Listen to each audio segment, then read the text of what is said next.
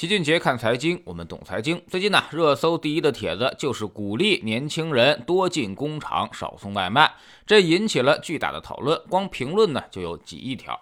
建议呢，来自于小康集团董事长张兴海。他说啊，近年来外卖、电商、网络直播等吸引了大量的年轻人就业，甚至快递外卖行业内卷到有研究生去竞争啊。很多年轻人不愿意再去工厂上班，导致产业工人空心化的现象是愈加突出。二零二零年，我国制造业人才缺口达到了两千两百万人左右啊！近五年来，平均每年有一百五十万劳动力离开制造业，这不利于制造业的健康发展。造成这种局面与制造业收入不高是有关的。年轻人生活条件和受教育程度更高，思想呢也更自由，不愿意待在工厂里面。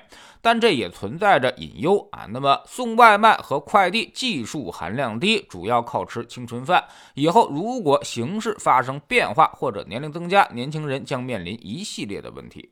这个小康集团啊，其实大家并不陌生。原来呢，就是生产东风小康一种拉货的小面包、小皮卡。王宝强还给他们做过代言人，有一句广告语是深入人心，叫做“驾东风奔小康”啊。最近呢，又开始跟华为搞什么智能电动汽车项目赛里斯，但是好像销量一直很拉胯，这也导致了2021年小康股份财报亏损近二十个亿。当然了，大家热议的肯定跟小康股份的基本面无关，而是到底要不要进工厂的问题。现在呢，确实如张代表所说，年轻人是不愿意进工厂了，他宁可去送外卖，也不进工厂。大家吐槽评论比较多的就是，年轻人干啥非得要进工厂呢？辛苦他又不赚钱。现在送外卖虽然也很辛苦，但是确实赚的更多呀，而且还不用看谁的脸色。如果把工厂福利提高，那么周末双休，那年轻人自然也会去工厂了。说送外卖就没有前途，莫非进工厂他就有前途了吗？哎，其实看看大家的评论，你就知道啊，现在我们的问题到底出在哪儿了。首先呢，就是生产要素成本太高。为啥工人会要这么多钱？就是因为他也要生活，也要未来租房和买房。即便你现在有宿舍，他未来肯定也还是想着自己安个家的。所以房价涨上去。而且还涨得那么高，那工人肯定会感到很绝望啊！既然在城里打工，一辈子赚到的钱都没办法在这里安家买房了，那么我还做什么长远规划呢？当然是什么来钱快就干什么，反正早晚我都是要回老家的。所以生产要素高，本质呢就是生活成本越来越高，而生活成本主要又体现在房价和房租上。这个根源啊，让我们正在失去劳动力的优势。其次，社会变化的太快，你确实也很难说工厂它是不是青春饭。原来我们进工厂都会有一个技术积累的过程，先学工，然后再逐渐的成长为熟练工人，掌握了核心技术之后，收入自然那也就水涨船高，变成了一代老师傅啊。但现在不是这样了，你可能还没有熬到熟练工、老师傅的程度，机器设备就会全面更新，然后你相当于又要从头学起。但是你还别觉得这是最惨的，最惨的就是机器来替代。人工，当你把大量青春都压注在一个工厂之后啊，那么工厂很可能却跟你说，他不再需要你了。对于一个三四十岁或者四五十岁的人来说，再想学点其他技术都已经变得十分困难。其实不少送外卖的原来也在工厂都做过。第三呢，就是外卖确实更自由，也更有保障。你打开外卖平台，它就会有源源不断的订单进来，只要你肯出力，就会有源源不断的钱赚。虽然是风餐露宿很辛苦，但是呢，也总有一些休息的时间啊，比如等餐的过程当中，或者你在驾驶电瓶车的过程当中，要么呢就是非饭点儿，他们其实也并非是那么忙，经常可以看到一堆外卖员聚在一起吃着盒饭，也是有说有笑。相比于工厂那种动辄就高强度八小时或者十小时的工作状态，显然外卖的工作强度可能反而还更低一些。另外呢，工厂始终是弊端的生意，受到周期的影响很大。像富士康这种超大型工厂，收入就更低了，所以性价比来说，显然不如送外卖更划算。有的外卖小哥啊，也算过一笔账，说送一天外卖相当于工厂打工两到三天，还没有那么累。摸熟了平台规则，跑熟了路线之后，其实也有很多投机取巧的办法。要知道啊，服务业本身就是扎根于城市的，所所以，服务业它天生就要比制造业赚得多，而且还更稳定。不光是外卖，像餐厅的服务员什么的，其实也都比工厂当厂妹赚的更多啊，这是很正常的现象。就好比一个国家经济也是这样的道理，一开始靠制造拉动出口赚钱，然后呢，逐渐的就会转为国内的消费拉动。但是很多人又站在道德的制高点，就开始谴责了，说制造业才是国之根本，没有制造业以后都吃土啊。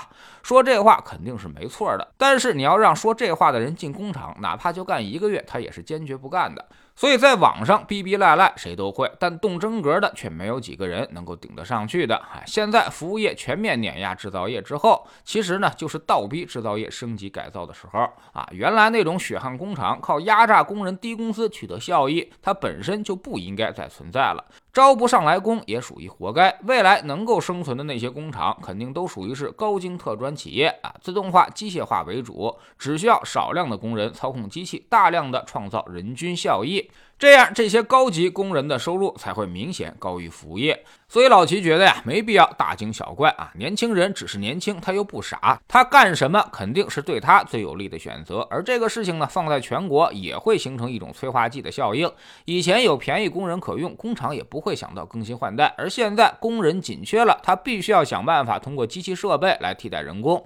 而在转型的过程当中呢，就会淘汰掉一大批不合格的血汗工厂，越来越多的人都去送外卖。最后呢，外卖员的收入也会下降。那么一些外卖中的高知骑手，反过来就会选择进入一些升级改造后的工厂。这本身就是一个进步的体现，也是市场化机制的运作。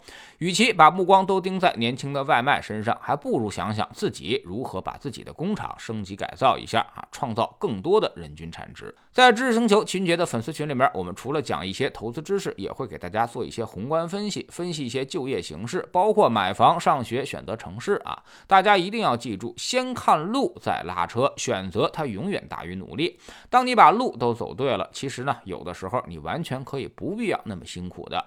如果你现在发现自己已经忙成狗还不赚钱，那么就应该先停下来，按照我们给的方法，好好的反思一下。我们总说投资没风险，没文化才有风险。学点投资的真本事，从下载知识星球找齐俊杰的粉丝群开始。新进来的朋友可以先看《星球置顶三》，我们之前讲过的重要内容和几个风险低但收益很高的资产配置方案都在这里面。在知星球老齐的读书圈里，我们正在讲一本之前非常非常火的书，叫做《伟大的中国工业革命》。这本书告诉你什么才是真正的工业革命，为什么从欧洲开始兴起。我们之前搞的什么洋务运动为啥失败了？日本的明治维新为什么又成功了？七八年改革开放之后，我们到底掌握了哪些啊让财富增长的密码，让中国经济实现了巨大的腾飞？现在加入知识星球，找老齐的读书圈，每天十分钟语音，一年为您带来五十本财经类书籍的精读和精讲。之前讲过的二百二十七本书，全都可以在星球读书圈置顶二找到快速链接，方便您的收听收看。读书圈是投资的内功，粉丝群学的是招式。不读书，你学再多的招式，你也很难融会贯通。苹果用户请到齐俊杰看财经的同名公众号，扫描二维码加入，三天之内不满意，可以在星球 APP 右上角自己全额退款。喜马拉雅的小伙伴可以在 APP 顶部搜索栏直接搜索齐俊杰的投资书友会，老齐每天讲的市场策略和组合配置，以及讲过的书都在这里面。读万卷书，行万里路，让自己获得提升的同时，也可以产生源源不断的投资收益。欢迎过来体验一下，给自己一个改变人生的机会。